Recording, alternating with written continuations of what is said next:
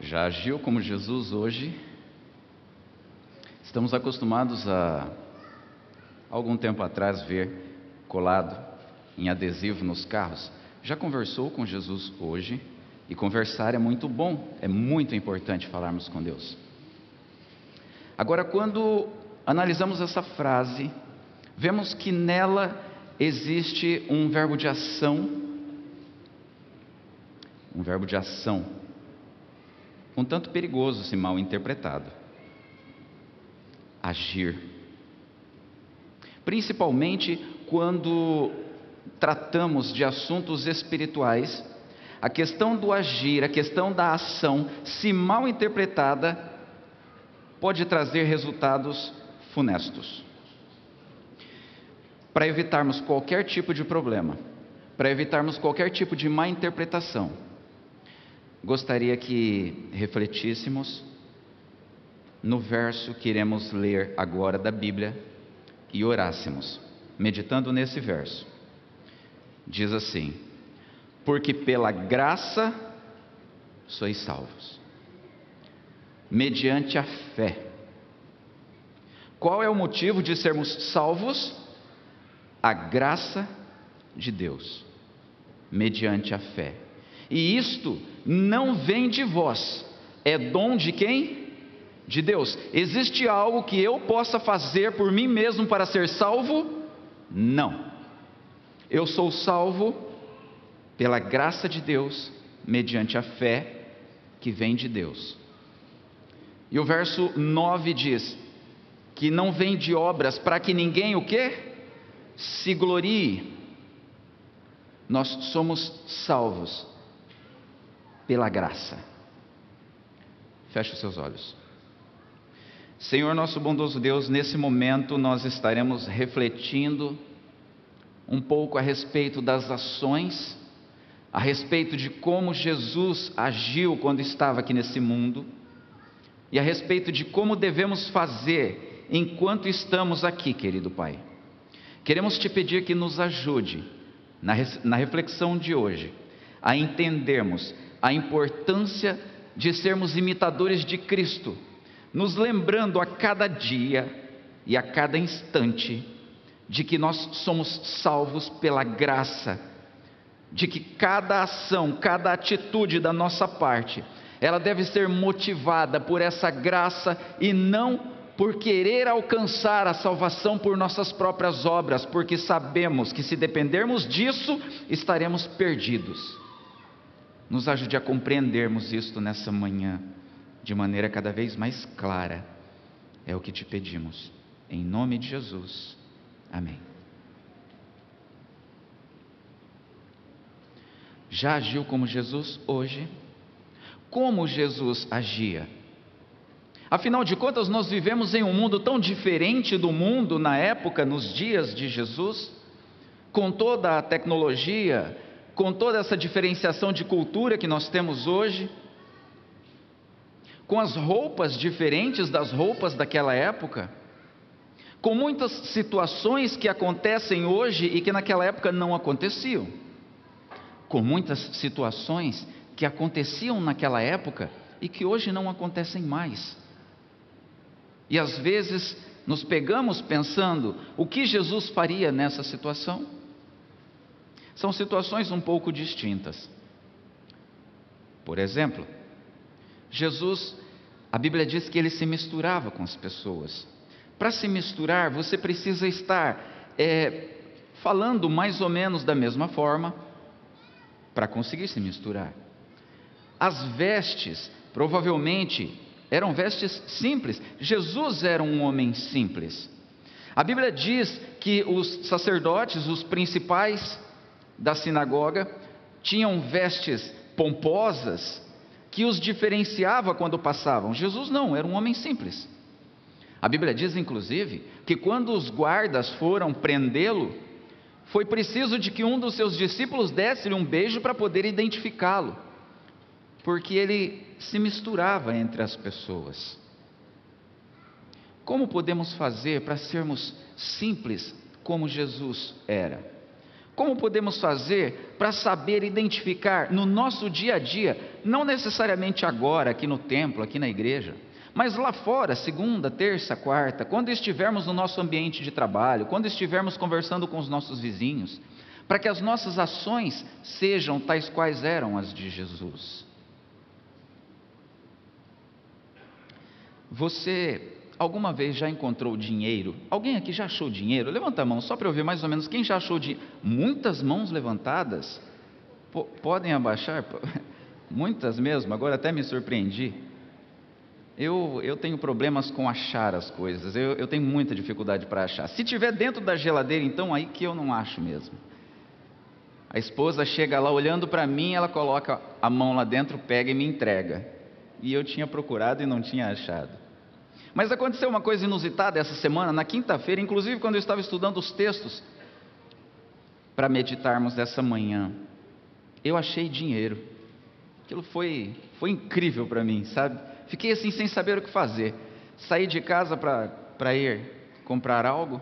E ali na avenida, aqueles que conhecem aqui a região do CPA, né? Avenida do CPA 4, em frente ao colégio de Oni Augusta ali. Passando, olhei no chão uma nota de 20 reais. Na hora eu pensei o quê? Pegadinha do malandro, né? Não é possível.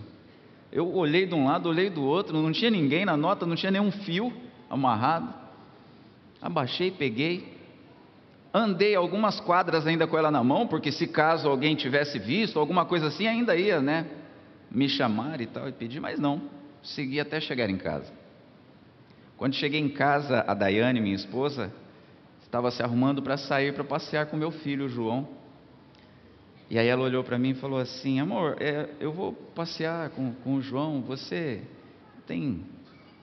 Meu filho gosta de brincar nesses brinquedinhos de parque, né? Acho que toda criança gosta. Tem 10 reais aí? Eu falei: Toma 20.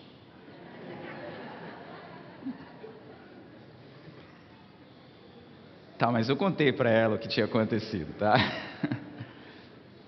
E então eles saíram, eu entrei, fechei a casa, fechei a porta, fechei as janelas, e fui estudar. Nesse momento que eu estou estudando a Bíblia, me veio à mente o que Jesus teria feito, como Jesus teria agido no meu lugar. Será que ele teria realmente pegado o dinheiro e, e, e levado e, e ficado para si? Será que ele não teria de repente pegado esse dinheiro e se afastado um pouco e ficado olhando para ver se alguém passava procurando o dinheiro para poder devolver para o dono. Talvez o correto seria deixar o dinheiro lá onde estava, apesar que dificilmente o dono voltaria a buscar e encontrasse.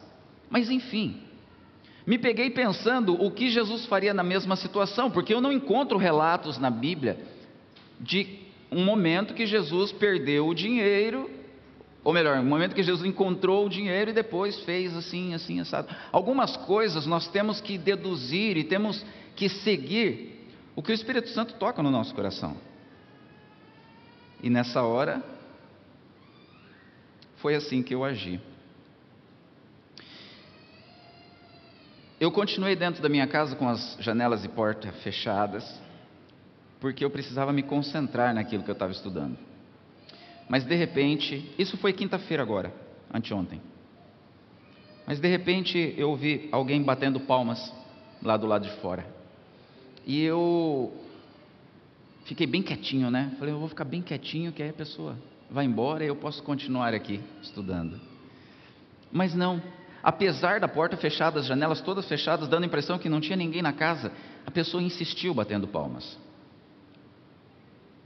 E eu fiquei ali com a consciência um pouco pesada, levantei de onde eu estava e fui atender a pessoa. Era uma senhora, me contou sua história. Ela me disse que ela não é daqui, é, ela e o esposo são de Cáceres, mas estavam aqui, e que o filho deles está internado no Hospital do Câncer. Ela me contou uma história muito triste. 11 anos de idade. O menino se chama Pedro tem leucemia. E ela estava passando de casa em casa, vendo qualquer quantia que pudesse ajudar para que pudesse ajudá-los naquele momento. E eu me lembrei que eu tinha outra nota de 20 na carteira. Tirei, entreguei para ela para tentar ajudar de alguma forma. Chamei ela para que orássemos e oramos. Mas sabe, queridos, aí é onde começa a grande diferença de Jesus e de mim. Eu posso tentar me vestir de uma maneira simples, eu posso tentar falar de uma maneira simples, me misturar junto com todos. Mas vai chegar um determinado momento em que haverá uma divisão de Jesus e de mim, bem clara. E essa divisão bem clara eu percebi nesse momento. Porque se Jesus estivesse aqui, talvez ele se misturaria aqui na multidão, pelas suas vestes e pela sua aparência. Mas se de repente abrisse o teto e descesse um enfermo, aleijado, Jesus teria o poder para falar para ele: levanta e anda. Não dá para competir com Jesus. Eu posso tentar imitar as ações dele, mas vai chegar um determinado ponto. O hino que nós cantamos no começo dizia: Só tu és santo, não há outro como tu. Não há, não tem como ser igual. O que eu posso fazer é até, ir até um determinado momento, porque a minha vontade, naquele momento, era orar com aquela senhora e falar assim: vai para o hospital. Quando você chegar lá, o Pedro vai estar curado. Essa era a minha vontade. Esse era o desejo do meu coração. Talvez tivesse sido isso que Jesus fez e eu não consegui agir como Jesus nesse momento. Eu dei o dinheiro para ela, um pouco para ajudar, né? Eu orei com ela, pedi que Deus operasse um milagre na vida do Pedro, 11 anos. Me lembrei do meu pequeno de quatro e fiquei imaginando, acho que todo mundo que já, já teve filho pode imaginar mais ou menos o que é essa, essa preocupação ali com o filho. Mas eu não consegui realizar o milagre que eu gostaria que acontecesse na vida daquela senhora. Ela pegou o dinheiro, ficou muito agradecida pela oração e foi embora para a próxima casa ou para as próximas casas. Sabe, queridos, como que a gente faz para poder ser, agir como Jesus e conseguir mudar a vida das pessoas? Por nós mesmos, impossível, impossível. Mas como que faz para a gente conseguir atingir as pessoas, sendo transformado pelo Espírito Santo, conseguir atingir as pessoas?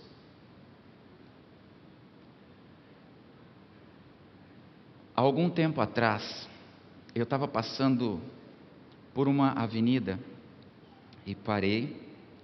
Tinha ali uma lona encostada no muro e tinha chovido muito nesse dia.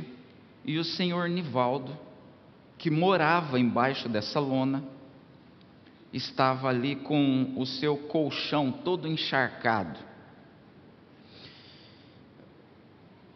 Eu não sabia ao certo o que fazer ou como agir. Fui até a padaria, comprei ali um, um pão, um leite, trouxe, sentei com ele ali, nós comemos e conversamos, orei com ele. Mas eu não consegui mudar a vida dele, eu não consegui transformar a vida dele. Eu só comi com ele e orei com ele. Por coincidência, dias depois, eu tinha que pregar aqui mesmo, nessa comunidade. E ao pregar aqui, eu trouxe essa mesma foto na época. E a gente conversou a respeito da, da, da, necessidade que as pessoas aí fora sentem e têm, mesmo aqui próximos da gente. E aí o milagre aconteceu. Não pelas minhas mãos, mas pelo Espírito Santo agindo através dessa comunidade. Quando desci daqui, algumas pessoas já me procuraram ali fora, outras até de outras cidades, porque acompanhavam pelas redes sociais, me mandaram mensagens querendo saber como poderiam fazer para ajudar. E o milagre aconteceu. Durante algum tempo, os diáconos dessa comunidade, juntamente com alguns irmãos também, se dispuseram em ir lá para poder cavar, fazer o alicerce, fazer o concreto, montar a estrutura. E as paredes foram subindo, até que o que antes era uma, uma lona preta cheia de goteiras, onde o colchão ficava todo encharcado, foi se transformando em uma, em uma casinha digna. E eu me lembro quando estava nesse ponto, eu já estava preocupado com a questão da energia elétrica.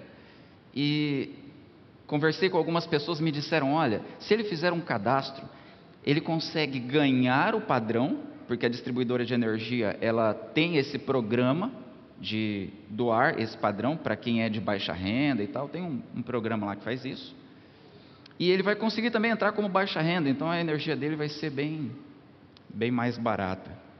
Falei, vamos, vamos fazer esse cadastro então. Como que eu faço? Precisa de todos os documentos dele. Qual o problema? Ele vivia embaixo de uma lona. Ele não tinha mais documento algum.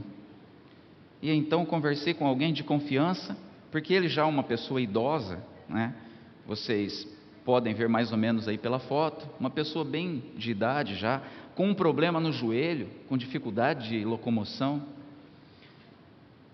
Pedi a uma pessoa para acompanhá-lo porque como ele perdeu os documentos, então tinha que fazer um boletim de ocorrência para que esses documentos pudessem ser refeitos. E essa pessoa foi o acompanhou até a delegacia para fazer o boletim de ocorrência. Algum tempo depois, algumas horas depois, essa pessoa me liga desesperada. É Arley, eu não sei o que aconteceu. Prenderam o seu Nivaldo. Consegue imaginar o que eu pensei, o que eu senti na hora?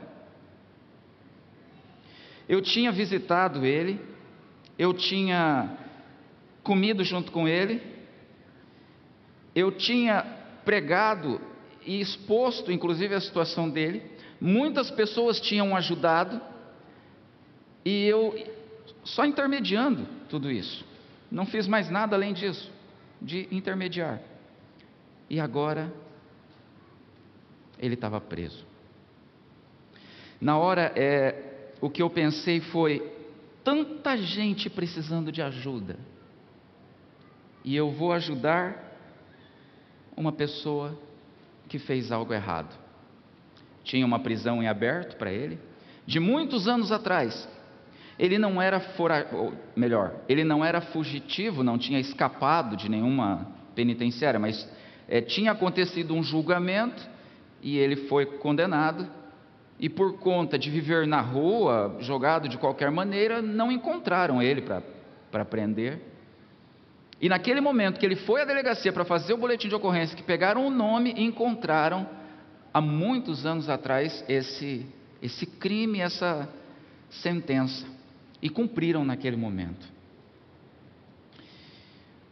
Seu Nivaldo estava preso e eu, por alguns momentos, arrependido do que eu tinha feito. Nesse momento, queridos, que eu deveria ter pensado em agir como Jesus agiria, eu não me lembrei, mas não me lembrei de nenhuma forma de Zaqueu, que era um criminoso e ainda assim Jesus o ajudou e deu uma segunda chance a ele. Nesse momento que eu deveria agir como Jesus agiu, eu não me lembrei da mulher adúltera, que era uma criminosa, condenada à morte, inclusive, segundo as leis da época, e ainda assim Jesus deu uma segunda chance. Eu precisei digerir muito aquilo que eu estava sentindo no momento, para então me lembrar dessas situações e desses casos. para então entender que quando cada um de nós estamos dispostos a agir como Jesus agiu, a gente precisa agir imbuídos pelo Espírito Santo e não pelo nosso senso de justiça, porque o meu senso de justiça é completamente diferente do de Jesus. Porque quando ele estava lá sendo humilhado, cuspido, furado, surrado, ele olha para quem está fazendo aquilo e fala assim: Pai, perdoa-lhes porque eles não sabem o que fazem. É esse, é esse ser que eu não consigo ser. O meu senso de justiça é muito diferente do dele, mas eu preciso fazer de tudo para entender da melhor forma possível, dentro da minha limitação, esse amor. Semana passada eu fui novamente até a casa. Conversei com o seu Nivaldo, ele já já foi solto, cumpriu o que ele precisava cumprir ali, me mostrou com alegria o seu alvará de, de soltura. Conversamos muito tempo ali. E ele me disse como a vida dele foi transformada. Ele me falou a respeito do milagre que Deus operou na vida dele, através dessa comunidade através de pessoas como você, como eu, que decidiram em determinado momento se unir para ajudar o próximo. Me disse que hoje ele é uma nova criatura, por dentro e por fora. Uma casinha com telhado, um local digno, ainda não tem energia, ainda está no processo de dele conseguir recuperar os documentos para poder fazer isso. Mas quando agimos dessa forma, sem olhar ao pecado das pessoas, porque quem sou eu para poder olhar para o pecado das pessoas? Mas sim querendo ajudar, nesse momento nós estamos agindo como Jesus agiu. Nesse momento nós estamos fazendo aquilo que Jesus faria, mesmo que nós não tenhamos poderes sobrenaturais mesmo que eu não tenha o poder sobrenatural para poder curar o Pedro ali naquele momento no hospital, mas eu posso orar por ele, interceder por ele, ajudar financeiramente. Mesmo que você não tenha poder sobrenatural para poder mudar a vida a princípio do irmão Nivaldo, mas você tem um poder físico, você tem algo chamado tempo, que você pode se dispor e conversar com o chefe dos diáconos e falar assim: ó, oh, os diáconos estão precisando de ajuda para poder ajudar a mudar a vida de alguém. Eu estou disposto a doar um pouco do meu tempo para esse trabalho, porque eu quero ser, eu quero agir como Jesus agia. Não para poder ser salvo pelas obras, porque eu já entendo que eu só sou salvo, que eu sou salvo pela graça mas essa graça me atinge de tal forma que me faz querer agir, que me faz querer trabalhar pelo próximo. E isso faz diferença na vida das pessoas. Já agiu como Jesus? Jesus, em um determinado momento, ele vai passando, e, Jesus é assim. É, é interessante que essa história que nós vamos acompanhar nesse momento, ela não acontece dentro da igreja. Ela acontece em um sábado, sim, mas ela não acontece aqui dentro da igreja. Ela não acontece num momento em que Jesus está dormindo, descansando, porque o sábado é dia do descanso. Né? Não acontece no, à tarde quando Jesus está dormindo. Acontece quando Jesus está caminhando e de repente Jesus vê um homem cego de nascença. E quando lemos esse texto, que João escreve no capítulo 9, a partir do verso 1, nós somos tendenciados a pensar que esse ver, esse viu esse homem, foi de tal forma que levou os discípulos que estavam perto dele a questionarem algumas coisas e a pensarem algumas coisas, porque na sequência o verso diz que os seus discípulos perguntaram para ele o seguinte: Mestre, quem pecou? Esse ou os pais, para que ele nascesse cego? E aí é importante fazermos uma pausa, porque a Bíblia diz que o homem era cego de nascença, ou seja, ele tinha nascido assim. Por que os discípulos disseram isso? Se ele tinha pecado, se ele era cego de nascença, para que isso acontecesse.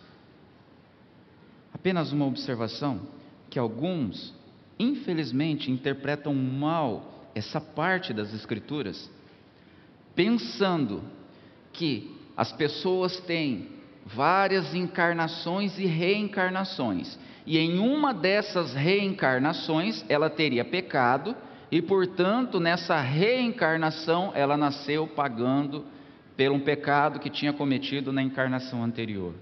Por favor, não é isso que a Bíblia está dizendo. Não, não é isso que os discípulos estão falando. Os discípulos estão tratando esse assunto dessa forma para um homem que tinha nascido cego, porque naquela época os judeus tinham uma coisa muito clara nas suas mentes, que quando a criança estava no ventre de sua mãe, ela já tinha uma tendência para o bem ou para o mal. E se essa tendência para o mal sobressaísse, ela iria ter algumas atitudes ali no ventre da mãe que eram considerados pecado, como por exemplo, chutar a barriga da mãe. Os judeus criam que chutar a barriga da mãe, depois que estava fora, era a quebra do quinto mandamento, que dizia: honra o teu pai e tua mãe. Os judeus criam que chutar a barriga da mãe dentro do ventre também era a quebra desse mandamento. Portanto, quando os discípulos dizem, quando os discípulos perguntam quem pecou, este ou seus pais, eles não estão dizendo de uma vida anterior, mas eles estão dizendo do que aconteceu no ventre da mãe, que talvez ele tivesse quebrado o quinto mandamento, chutando a barriga da mãe quando estava lá dentro. E por conta disso ele teria sido punido e nascido cego. Jesus responde: nem ele pecou e nem os seus pais, mas foi para que se manifestem nele as obras de Deus. Já passou por algum problema ou alguma dificuldade na sua vida que você não entende bem por que você está passando isso? Porque se a gente come muito açúcar no decorrer de um longo tempo, existe a possibilidade de termos diabetes ou alguma doença gerada por isso. Se comemos muito sal em excesso, é provável que teremos aí um mal de pressão ou alguma coisa assim. Mas tem algumas coisas que nos sobrevêm, que acontecem conosco, que a gente não consegue entender o porquê. E quando isso acontece, nós temos dificuldade de racionalizar isso na nossa vida, inclusive. Eu não sei exatamente o que passava na cabeça daquele cego, mas ele tinha nascido cego, já tinham se passado muitos anos, e a Bíblia relata que ele não era uma criança já tinha se passado muitos anos e ele continuava cego. E agora Jesus diz que não, nem ele nem os pais pecaram. Ou seja, está acontecendo alguma coisa para que se manifestasse nele as obras de Deus. E aí eu digo para você o seguinte: eu não sei qual é o seu problema. Ou se você tem um problema muito grave ou não. Não sei há quanto tempo ele te acompanha. Talvez seja de nascença. Talvez seja há pouco tempo. Mas o que eu quero que você reflita nesse momento é que Jesus pode resolver o seu problema, mesmo que você não entenda por que você está passando por isso. Porque a partir do momento que estamos nesse mundo repleto de pecados, estamos sujeitos a isso. Estamos sujeitos a passar por problemas e dificuldades. E então Deus vem, Ele nos vê. A Bíblia diz o que Jesus estava passando e viu, e Ele vê você, e Ele vê a mim, e no tempo certo, da forma certa, Ele age. O problema é que às vezes a gente não entende qual é a forma certa. A gente quer que a forma certa seja do nosso jeito, porque a Bíblia diz que depois disso, Jesus cuspiu no chão e misturou ali um, um lodo, fez um, um barro e colocou nos olhos do homem cego. Embora por algum tempo a saliva é, fosse tida como algo que, que tinha lá o seu valor medicinal, mas misturar isso com terra e colocar no olho não era algo natural naquela época para isso. Imagine você, o olho é um local um tanto sensível. Quando a gente está andando e vê um vento e joga um cisquinho no olho, a gente já tem uma irritação. Agora imagine os olhos para curar da cegueira, para voltar a ver, para limpar os olhos, colocar terra, colocar barro. E talvez as pessoas que estavam em volta ficaram olhando aquilo sem entender o que estava acontecendo. Porque a gente não consegue entender os, os métodos de Deus. E por isso a gente precisa confiar. E se você está passando hoje por alguma situação difícil e você não está entendendo por que está acontecendo isso, eu digo para você: confie. Confie. Mas além de confiar, faz o que está escrito no verso 7. O verso 7 diz assim: que Jesus disse a ele: Vai, lava-te no tanque de Siloé, que quer dizer enviado, e ele foi, lavou-se e voltou vendo. Não era para ir em nenhum outro tanque, era para ir no tanque de Siloé. E aí eu te faço a pergunta: se esse cego fosse em algum outro tanque se lavar, teria sido curado? Não. Porque a palavra de Deus era bem clara: é para ir no tanque de Siloé. Uma outra pergunta: foi o tanque de Siloé que curou o cego? Também não. O tanque de Siloé não tinha esse poder de curar cegos, senão muitos já teriam sido curados lá. Quem tem o poder de fazer isso é Jesus. É aquela diferença que eu falei entre a minha ação e a sua ação.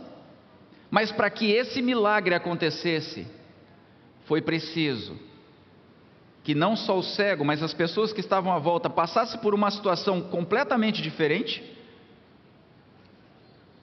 E foi preciso que o cego seguisse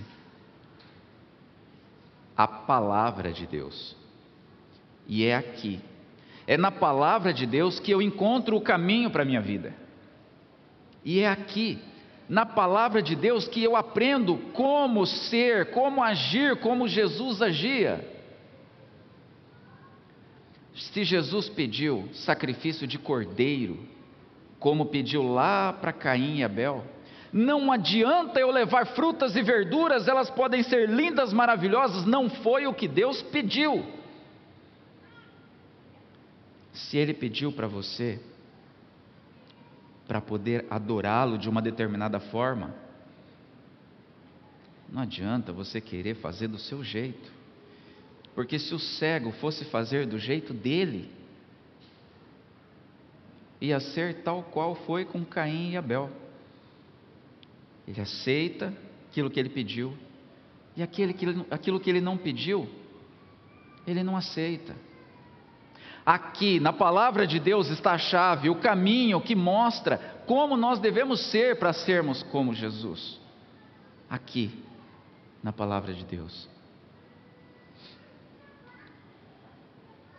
Acontece o seguinte: ele foi curado. Seu Nivaldo está com uma casinha tão bonitinha lá feliz, roupas diferentes, sorriso diferente. Os vizinhos em volta, o que está acontecendo? Cadê? Estão construindo um alicerce, ó, subindo paredes. Cadê aquele, aquele moço, aquele homem que morava aqui embaixo da lona? Para onde que vocês levaram ele? As pessoas em volta, elas não entendem a forma como Jesus trabalha. E elas não conhecem mais as pessoas que são transformadas. Fala assim: como isso aconteceu? Sabe, querido, isso pode acontecer na sua vida pessoal. E isso pode acontecer por intermédio de você na vida de outras pessoas. Então os vizinhos que dantes o conheciam de vista como mendigo perguntaram: Não é este que estava sentado pedindo esmolas? Uns diziam: É ele, outros não, mas parece com ele. Ele mesmo, porém, dizia: Gente, Sou eu, sou eu. E a notícia se espalha. E chega até os sacerdotes, os escribas, os fariseus. E os escribas e fariseus chamam ali é, os pais para poder falar, porque já tinham falado com ele e, e, e não acreditaram nisso, então chamaram os pais para servir de prova, de testemunha. E então os pais responderam da seguinte forma: Olha, nós sabemos que esse é o nosso filho e que nasceu cego, mas não sabemos é, como ele vê agora ou quem abriu os olhos, nós também não sabemos. Pergunte a ele, ele tem idade, ele vai falar por si mesmo. E aí a Bíblia diz assim: Isto disseram seus pais, porque estavam com medo dos judeus, pois esses já haviam assentado que se alguém confessasse ser Jesus, o Cristo, fosse expulso da sinagoga. Por isso é que disseram os pais: Ele tem idade, interroguem a ele. Hoje em dia, talvez ser expulso da sinagoga não tenha uma representatividade tão grande, mas naquela época significava muito. Existiam pelo menos três tipos de, de censuras às pessoas. Em uma delas, a pessoa é, era disciplinada, vamos dizer assim, se afastando por sete dias pelo menos. Na segunda, a pena era de 30 dias. E a terceira e a pior delas era ser expulso e não poder mais negociar. Porque ser expulso da sinagoga significava que a pessoa não podia mais fazer comércio e negociar de nenhuma forma entre os judeus. Para pessoas que viviam essencialmente do comércio, quer seja troca de moedas ou pelo escambo em trocas de mercadoria, não poder negociar era falência, era não conseguir sustentar a própria família. E então as pessoas tinham muito medo de serem expulsas da sinagoga. E por isso os pais dizem assim: ó, pergunta para ele, ele já tem idade para poder responder. E o cego sabia, ou melhor, agora o ex-cego sabia, porque já estava declarado isso para todo mundo, que se alguém dissesse que Jesus era o Cristo, seria expulso da sinagoga. Mas mesmo assim, depois de ter um encontro com Cristo, porque todos nós, quando temos um encontro verdadeiro com Cristo, nós somos transformados e somos nova criatura. Ele diz assim: desde que há mundo, jamais se ouviu que alguém tenha aberto os olhos de um cego de nascença. Se este homem não fosse de Deus, nada poderia ter feito. Mas eles retrucaram: Tu és nascido todo em pecado e nos ensina a nós? E expulsaram ele. A cura de um cego de nascença era um milagre que na época era chamado de milagre messiânico. Existiam alguns milagres messiânicos: expulsar um demônio mudo, curar um judeu acometido de lepra e curar um cego de nascença.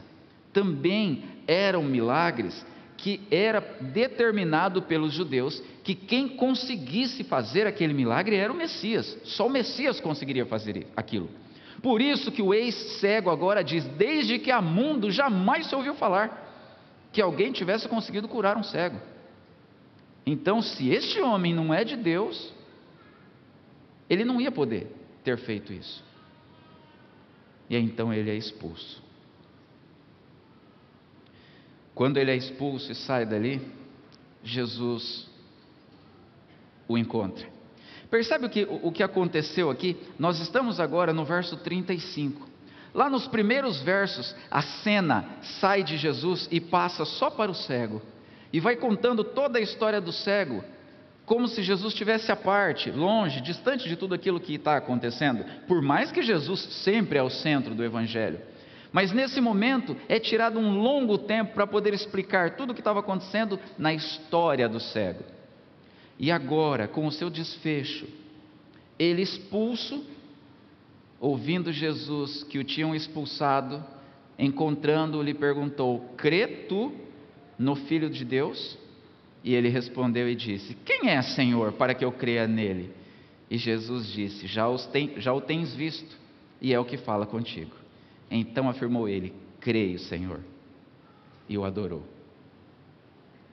Eu não sei, é, a Bíblia não nos diz depois como foi a vida desse cego, financeiramente falando, é, socialmente falando, a Bíblia não, não conta essa história. mas deixa bem claro para cada um de nós a convicção de alguém que foi transformado por Deus, a convicção de alguém que obedeceu a palavra de Deus, que seguiu aquilo que Deus tinha falado para seguir na Sua palavra, através da palavra dita de Jesus: olha, vai até lá e se, e se lava em tal lugar, faz o que eu estou dizendo. E teve fé, e confiou, e alcançou. Eu não sei em que momento você está na sua história, na sua vida, ou com as suas experiências, mas pensa nisso. Pensa que Deus, Ele te vê. Em um determinado momento, se você está passando por uma aflição, por um problema complicado há muitos anos, quem sabe um problema de relacionamento, um problema de saúde, uma demanda que não se resolve, mas Jesus vai chegar um momento e Ele vai ver, e Ele te dá instruções, e o milagre vai acontecer na sua vida, mas você precisa confiar, precisa entregar e, principalmente, precisa se relacionar com Ele, agir como Jesus agiu. Jesus conversava com o Pai todos os dias, em muitas situações nós vemos isso acontecendo, e a sua vida vai mudar. Por muitas vezes, celeiro é um dos ministérios da nossa igreja. Sempre que você chega aqui ao prédio da nossa igreja, você passa por ali, você vê ali um, um banner grande, a nossa querida irmã Leni ali recebendo doações, recebendo mantimentos para poder ajudar as pessoas. E a gente sabe que você tem ajudado, que você tem contribuído, que você tem tentado fazer a sua parte. Mas você, com você mesmo, sabe muito melhor o que você poderia fazer e o que você está fazendo. Não para poder ser salvo, porque a salvação é pela graça. Ponto. Mas porque Deus transformou a sua vida de tal forma que é impossível viver sem ser bênçãos para outras pessoas. Essa comunidade tem sido bênção para um centro de recuperação chamado Lar de Esther. A maioria de vocês conhece, muitos de vocês já foram lá. Já, é, já tem algum tempo que nós estamos levando algumas doações para eles. Uma, uma entidade completamente filantrópica, sem nenhum, nenhuma ajuda de governo, nem institucional, mas que a nossa comunidade tem tentado ajudar. Tem um videozinho, o pastor que cuida de lá, é um pastor da igreja Assembleia. Dá uma olhada um no, no que ele diz. Paz Senhor, para o professor Iali, principalmente né, o professor Iali que está nessa batalha conosco aí. Eu sou o pastor Adão, da Casa Projeto Esther. Agradeço muito pela sua vida, pastor Iali, e todos os colaboradores que nos adoou essa rapadura para nós vender. Né? Nós está saindo para atender a necessidade da casa, que são tantas. Né? Então, quero agradecer, em nome de Jesus Cristo de Nazaré, né? Deus abençoe sua vida, colaboradores, né, que nunca venha faltar, porque através de vocês nós vamos poder é, manter um pouco da necessidade da casa, através dessa rapadura. Deus abençoe vocês, amém? Projeto Casa de Esté agradece a todos vocês e sua família, que Deus abençoe a todos, não só hoje, mas eternamente. Amém. As doações que foram feitas para eles por muito e muito tempo, ajudaram, assim como outras também de outros lugares, a que eles continuassem se sustentando. E agora, as últimas doações que chegaram, estou muito feliz com isso. Foi investido em camisetas, como vocês viram, personalizadas, em rapaduras, que eles vão vender para que eles possam conseguir uma renda própria também, para não precisar apenas de, de, das doações vindas, para não receber apenas o peixe, mas sim para poder pescar. E essa comunidade tem participação ativa nisso, através das doações, através do celeiro desse ministério maravilhoso, através do diaconato, através de outros tantos ministérios dessa, dessa comunidade que tem agido na vida dessas pessoas. Sabe, queridos, a ideia é que é que a gente não viva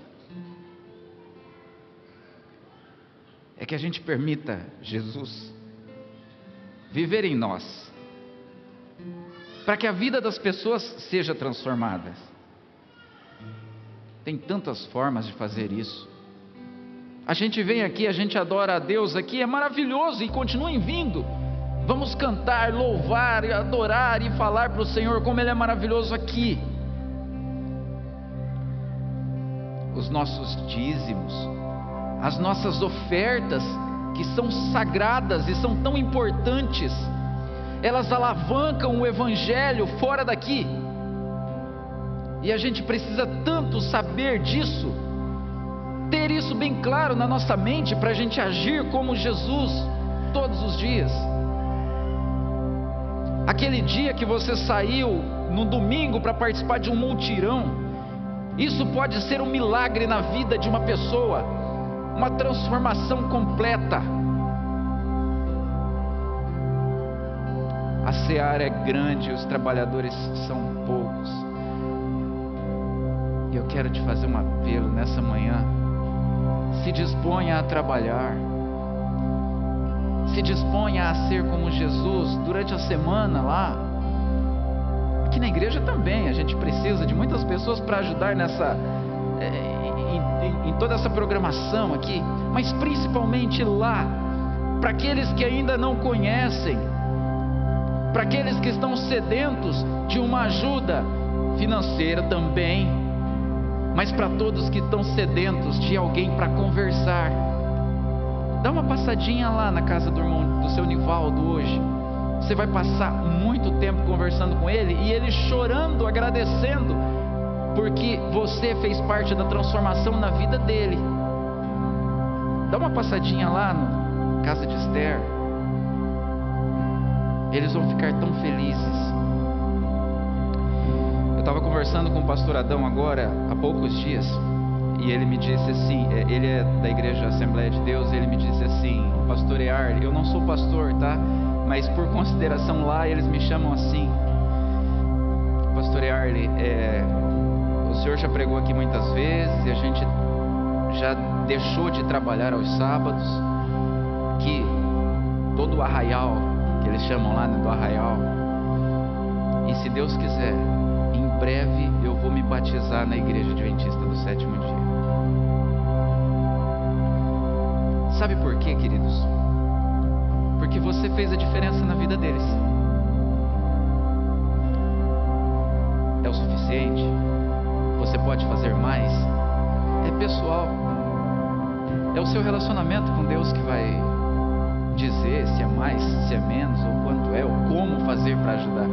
Uma coisa eu tenho certeza: se você procurar o pastor Michael, ou a mim, ou Williams, a Leni, a Renata, qualquer um dos anciãos, e falar assim: ó, tem alguma coisa para eu fazer, para eu poder ajudar nesse trabalho, em uma ação missionária, em, em algum ministério, pode ter certeza absoluta que você vai ser muito bem-vindo. E o meu apelo nessa manhã é para que cada um de nós estejamos dispostos a mudar a vida das pessoas através das ações dirigidas pelo Espírito Santo. Sabe por quê, queridos? Porque as nossas obras não nos salvam, elas não nos salvam. Mas Apocalipse capítulo 20, verso 12 e 13 diz assim: Vi também os mortos, os grandes e pequenos, postos em pé diante do trono. Então se abriram os livros. Ainda outro livro, o livro da vida, foi aberto, e os mortos foram julgados segundo as suas obras, conforme o que se achava escrito nos livros. Deu o mar os mortos que nele estavam. A morte e o além entregaram os mortos que neles havia e foram julgados, um por um, segundo as suas obras. Você não vai ser salvo pelas suas obras, não vai. Ninguém aqui mas aqueles que irão se perder irão se perder por conta das suas obras. Eu sei que você está recebendo nesse momento sabedoria do Espírito Santo para entender o que eu estou falando. Não faz nada para se aparecer, não faz nada para poder mostrar que está fazendo ou para poder ser salvo por isso. Mas receba o Espírito Santo no seu coração, receba a graça de Deus no seu coração, de tal forma que se o Espírito Santo estiver tocando no seu coração, para que você se entregue mais, quer seja através das ofertas, quer seja através do seu tempo, quer seja através das orações intercessórias, quer seja através de procurar o pastor ou alguém daqui dessa igreja para trabalhar na seara do Senhor. Reflita sobre isso e cante nesse momento prestando bastante atenção na letra desse hino.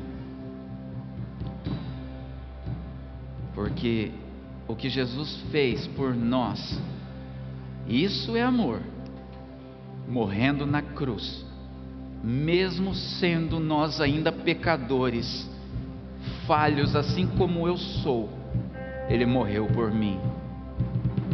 E nós estamos vivos hoje somente por Ele.